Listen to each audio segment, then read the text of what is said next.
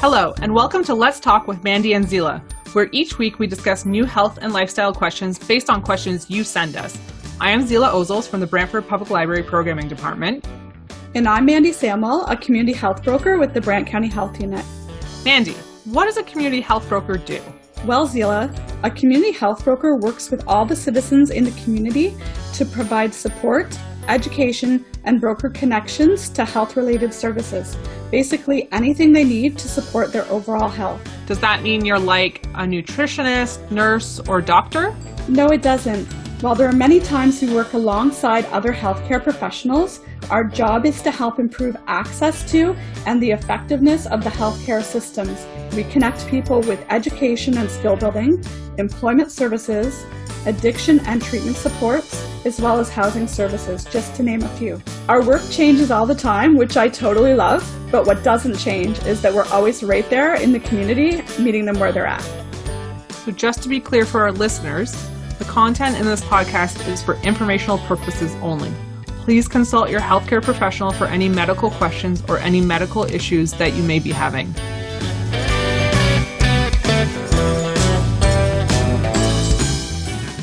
Welcome to episode four of Let's Talk with Mandy and Zila. Mandy, how are you doing today? I'm doing good, Zila. How about yourself? I'm okay. It's uh today we're recording on a Friday, so it's nice that the weekend is here finally. Yeah, I'm pretty excited to have the weekend to be here as well, for sure. Um, are you doing anything fun this weekend? Nothing's in particular. Um, still doing some renovating around here and hoping to have some time to relax and some time to read. But beyond that, no, nothing too crazy. Yeah, I think it's about the same for us. I had to do some garden work. I kind of forgot all about it in August. so now I had to kind of prepare it for the fall and well, winter is coming. no, I can't even believe how fast the temperatures just changed. It was like the minute that kids were supposed to go back to school, fall hit and yeah. summer was over and it was so sad. yeah, it happened so fast.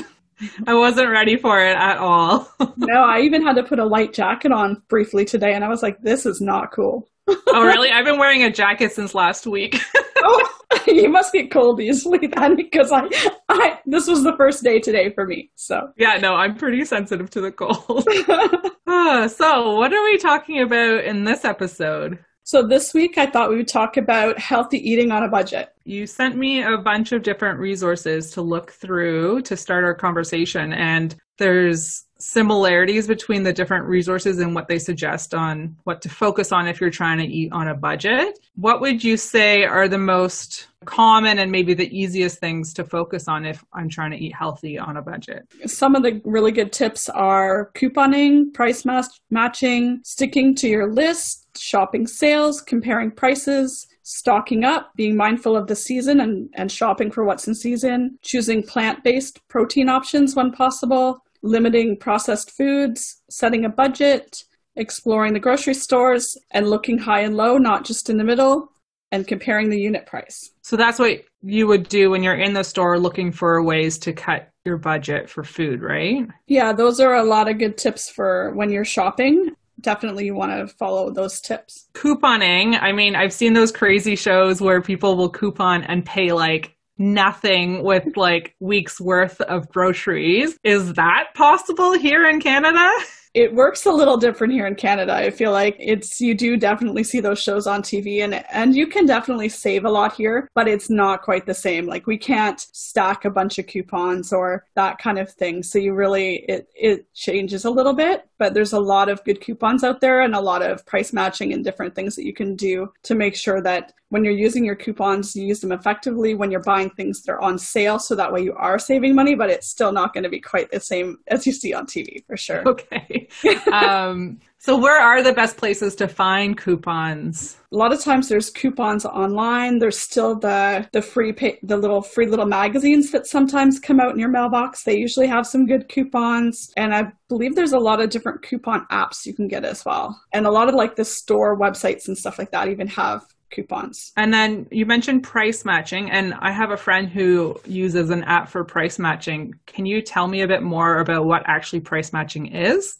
Price matching is where you see a sale in a flyer and you go into a store that isn't necessarily that same store, but it would have to still be like a grocery store. So it couldn't, you can't price match something from a grocery store at maybe Shoppers Drug Mart because it doesn't really work the same way. It has to be a similar store, so a grocery store. But then you show them the sale item, and as long as it's the same item, exactly like the same, they'll give it to you for the price that it's advertised somewhere else, which is really cool. I have an app that I like to use as well, which is called Flyerify. I like that one because it has all of all of the different stores on it.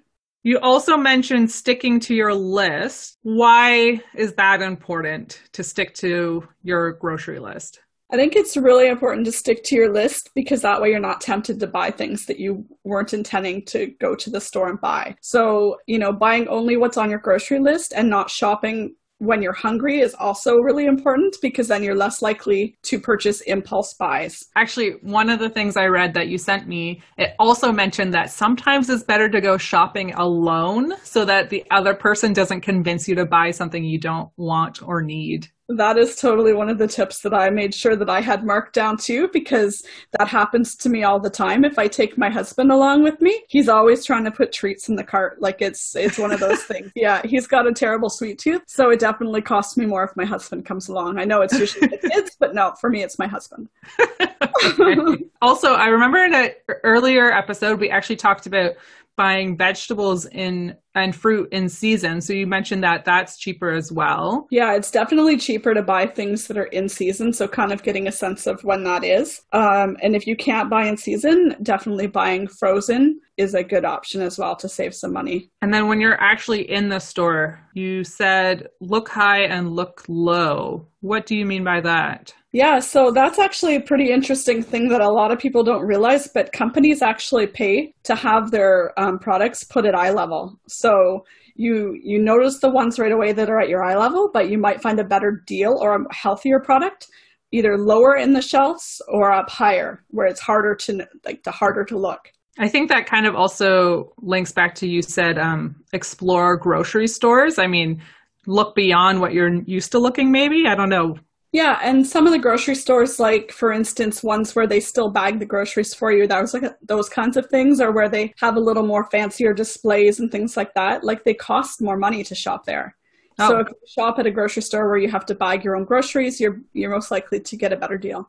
I guess they're trying to up the food prices to pay for those extra baggers. yeah like it's it's have you ever seen i don't know if you've ever seen the commercial but there's one there's a commercial for no frills where it's it gives you the example that if you're going to one of those grocery stores with the fancy displays and all of the different things like that you're actually paying for the frills. So that's why they call it no frills. Right. Not that i'm trying to advertise for them no we're not advertising for them example. at all. Yeah it's a really good example for sure. And then in terms of the actual food choices you mentioned a few things that uh, I remember reading as well about choosing plant based protein and limiting your processed foods. Yeah, um, those are both really important options. Um, choosing more plant based protein foods is a good, uh, really good, healthy option, and it's cost effective too. Um, so, something like beans and lentils and legumes, um, you'd be surprised how nutritious beans are and they're great for your budget as well. Um, there's a few things that you'd want to consider though when you're choosing beans. Is you want to, if you're going to buy canned beans, you want to rinse them because of sodium. And then if you're buying dry beans, you have to cook them. So you have to have a little more time, but they're cheaper. So you pay a little more and you have to rinse the canned ones, but they're already cooked. And something to point out too that um, beans are very rich in fiber and protein and low in fat. They're a great option for people for healthy eating for people that are looking to reduce to lose weight or to reduce cholesterol or manage diabetes. And they also um, have a lot of vitamin, vitamins and minerals in them, such as folate, potassium, and iron. They sound pretty good all around. There's uh, a lot of good staples, but I, one thing I wanted to mention also with the beans before we move on is um, stretching your ground beef by mixing pinto beans in when you're making a taco filling. That's a good option. So if you want to save on the cost of meat a little bit, that's a really a really neat tip I thought. So Oh yeah, okay. That makes sense. Um I myself am mostly vegetarian, so I'm all for the beans, but I know I've tried to convince people to go 50-50 if they're not going to go fully vegetarian.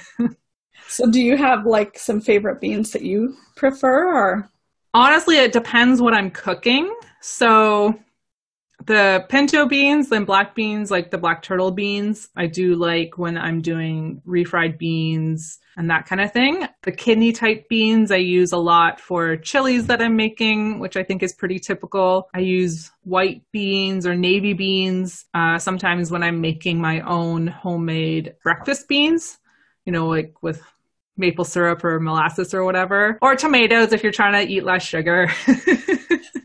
I was thinking that was sounding pretty sweet for breakfast beans.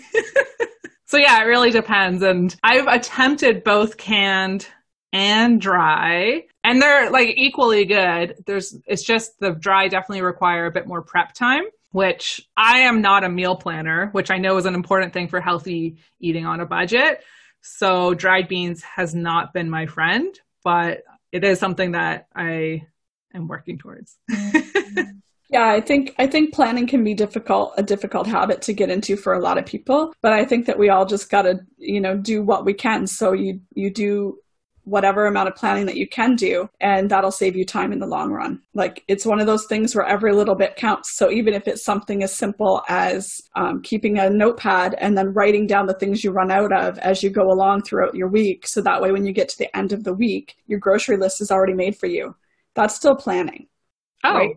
Okay still part of planning do you have other good tips that i might benefit from for meal planning I think just kind of keeping an inventory of what you have in your house and kind of trying to find meals that go with those items. And that way um, it just makes things a little easier. And the idea of planning for a whole week of meals at a time, like I generally, I, I decide what we want to eat for the week. Even if it's kind of shifted around, like if we don't feel like something one day, we have it later in the week, but at least I have that many days worth of meals already planned so then I don't have to really think about it anymore. That way, like we we don't get tempted to go eating out or you know those kinds of things because I don't know about you, but at the end of the day, that conversation about what are we going to have for dinner drives me absolutely crazy. That happens so often if we're not planned, and every and everybody's like, I don't know. I don't know what we should have. That's what happens all the time. all the time. I'm kind of glad to hear that I'm not the only one that experiences that. I think that's a everybody thing. I hear that from so many people, and it's the same. Like nobody wants to make the decision at the end of the day of what to have. You make so many decisions all day long. Nobody wants to make that dinner decision later. Yeah, so for anything sure. you can do ahead of time to be ready for it is is super helpful. But yeah, so you're saying make a list throughout the week as you're missing things and then if you can plan a meal for each day of the week even if you switch it around later well i was reading that say you find a recipe that you want to make but you don't have a particular ingredient you can always substitute it for something you do have on hand or something cheaper so for example I come across a lot of recipes that might have almond or cashew butter. But if you actually look at the price, like those are way more expensive than just plain old peanut butter. Absolutely. So, yeah, if you're not allergic to peanut butter, using peanut butter instead of cashew butter would be a cheaper alternative for that recipe. Yeah, actually, a really good option too, even when you're another way to look at it too with peanut butter is using natural peanut butter. So, one that um, I found a really good one at uh, Freshco actually carries it, and it's just called, um, I think it's just peanuts or something. But that's actually all that's in the ingredient list. So that's a really good one to use as well. I yeah. Just, you just want to be careful when you're picking out peanut butter what's actually in it. I always read the ingredient list for peanut butter because I look for anything that has just peanuts. I don't, if it has anything added to it, I don't get it. Yeah, that's perfect. Um, and I think that too, like what you were saying about some of the swapping of different things, like you could, instead of quinoa, you could choose brown rice, or instead of granola, you could just use oats or instead of um, ricotta cheese, which in, is a little more expensive when it's not on sale, you could use cottage cheese. So I, I definitely agree with you about swapping some things out to make it more cost effective or because of what you have on hand. I think there's one more thing that I wanted to bring attention to before we moved on to other discussion points because you also mentioned the comparing the unit price when you're in the store. I personally tend to look at the unit price that you find directly on the sale tag on the shelf. So for example, if you have two different jars of peanut butter and they're different sizes and everything um, and different brand, you can look at the unit price on the tag that's directly under it on the shelf. So it might say, oh, this one is $1 per liter or whatever. I don't, that's not a real number. And this one says it's 75 cents per liter. so even though this other one might be a smaller container, you know it's actually cheaper per unit because of the unit price, uh, meaning you're getting more out of what you're paying. It's a really good tip, Zila. I bet you a lot of people don't even think to look at that. I thought that was something everyone looked at because it's just so ingrained in my head that every time I'm comparing something, I look at those two and I if if everything is equal, like nutrition wise and ingredient wise, then I just go for what's cheaper because I find that most of the time the quality is the same. Yeah, I think a lot of times people look at the the lower price, but not necessarily the unit price like you're mentioning. So I think that's a really good tip. I think another good tip that that makes me think of is looking for reduced prices. So products that are closer to their best before dates or fruits and vegetables that aren't maybe perfectly shaped. I like looking for, say, I wanted to make banana bread. Lots of times you can find um, reduced priced bananas that are starting to go a little bit brown, and they're a great option for baking. And you just want to make sure that if you're doing that, though, that you're extending the life of products that can be frozen by by freezing them when you get them and that way they're getting used up in time or being frozen so that they will last a bit longer. That brings me to a few other things that I came across. One of the places that we tend to not take care of our food budget is by allowing food to go to waste. You know, not properly putting it in the freezer, or if we forget about leftovers and they go bad. Are there ways that we can lower the waste in our houses? I think a, a, big piece of that is making sure that if you're putting things in the freezer, you're writing on when you put them in there so that you're making sure that you're using them in time. And a good rule for your pantry is using the like the first in, first out rules. So making sure that you're rotating it and using things that are older first and then planning for your leftovers. So when you're say you're cooking like chicken or something like that, maybe if you know that you're going to have some left over, plan a, a meal that's going to be able to use that up within you know, a day or so. So like wraps made up with chicken later in the week, if you've had a roasted chicken or that kind of thing is a good option for using up some of those leftovers. But definitely, you know, just buying only what you're going to eat too when you're shopping. So buy what you think you can eat in time if it's something fresh that can't be frozen. You know, like don't buy a three pack of lettuce if you know you're only going to eat one. Right. And I remember reading that you should, in the week, eat your perishables first and then worry about the non perishables. Exactly. Yep. And if I find leftovers in my fridge and I don't know how old are they, should I eat them? Uh, don't eat them.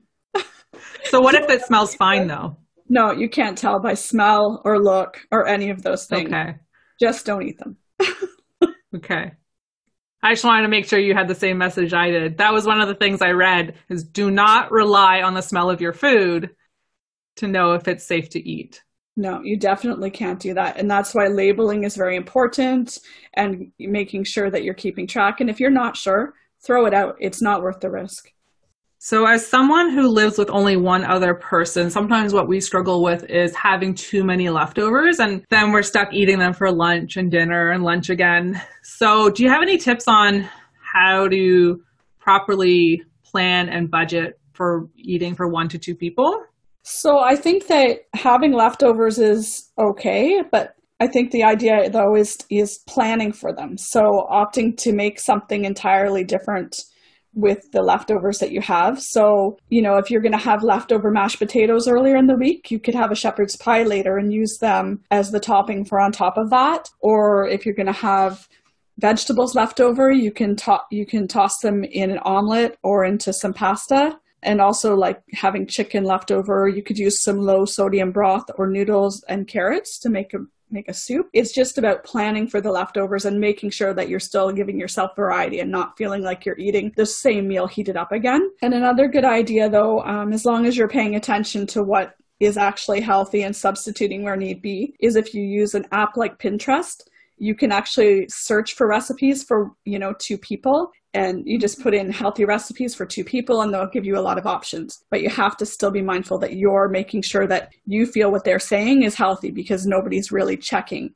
that those are healthy except for you. And you kind of answered part of my next question but what if we don't have the time to do the cooking, which I think seems to be the thread. And like, if you make it yourself, it tends to be cheaper than processed foods. But if I don't have the time to cook, what can I do? Um, yeah. So I think a great tip too, when you don't have time to, when you don't feel that you have very much time to cook, is using your crock pot because that way you're just setting it and forgetting about it. It's cooking all day while you're busy doing other things. Um, we did talk a little bit about that already. And another good option is doing um, dishes that are one pot meal. So you're not having to do a lot of different fancy techniques or anything like that. You're just kind of cooking everything in one dish. You're not ending up with a lot of um, dishes to do, such as you could just do casseroles or chilies or soups. And I think, though, another piece of it too is even though you don't have much time to cook, finding the little bits of time that you do have to do some prep work in advance or the little things that are going to make it a little easier for yourself. One friend I had would prepare all of their meals on like the Sunday leading up to the week. Yeah, there's a lot of people that do things like that. That takes uh, a lot of organization and a lot, you know, it's still a lot of planning, but it definitely saves you time during the week. A little planning goes a long way.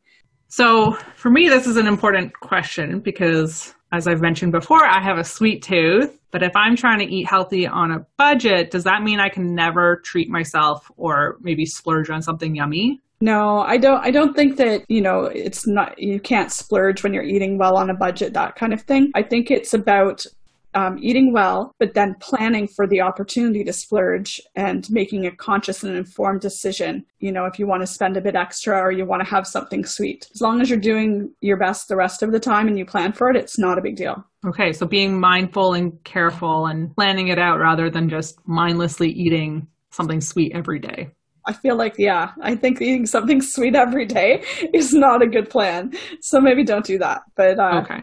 as long as you're doing well the rest of the time and you're being mindful of your health, I think you're okay. One thing we haven't yet talked about uh, we've talked a lot about meal planning and sticking to your budget and then prepping foods yourself. But what are some options available that our community can help us out with if we're trying to stick to a healthy budget? Um, so I think a good option is if you're able to, making sure like to learn how to grow your own vegetables. We actually have um, community gardens here in within Brantford that afford you the opportunity to participate a little bit and then receive some of the produce, which is really cool. Um, there's also the multiple different food banks that we have and community meal programs where you can go and get a meal for free. So those are always a good option if you ever find yourself experiencing food insecurity. Um, and we can definitely link all of those was in the in the notes. Yes, and I know the food calendar comes out monthly with a new one listing everything that's available that month, right? Yeah, that's correct. And here at the library, we actually tend to print it off so people can pick it up as well. So we've covered a lot of things in this episode, even though we just talked about one topic. There's definitely way more tips and tricks out there that we didn't even touch, but we will be providing a bunch of links in the show notes that will give more information on what we talked about, as well as information on things we didn't talk about. And as Mandy mentioned, we'll make sure to link to the different food banks and services that we mentioned just now here at the ending. So, Mandy, what's one thing we want people to remember from this episode? I think if you remember one thing, um, what you eat on a regular basis matters to your health. So you want to choose foods that have little to no added sodium, sugar, or saturated fat. Compare the nutrition facts table on the foods to choose products that are lower in sodium, sugars, and saturated fat. And I would say if there's one thing people can try after listening to this episode, it's keeping a notepad in your kitchen and writing down items as you run out so that at the end of the week you have a grocery list ready to go. Thanks for listening to this episode of Let's Talk with Mandy and Zila. We hope you enjoyed this week's episode. If you have a question you'd like us to explore, fill out our question submission form on the Let's Talk page on the library website. Stay happy and healthy. This podcast is a joint project between Brantford Public Library and the Brant County Health Unit. Edited by me, Zila Ozels. Music provided by Purple Planet through purple-planet.com. For more information about the podcast, visit the Brantford Public Library website at brantfordlibrary.ca.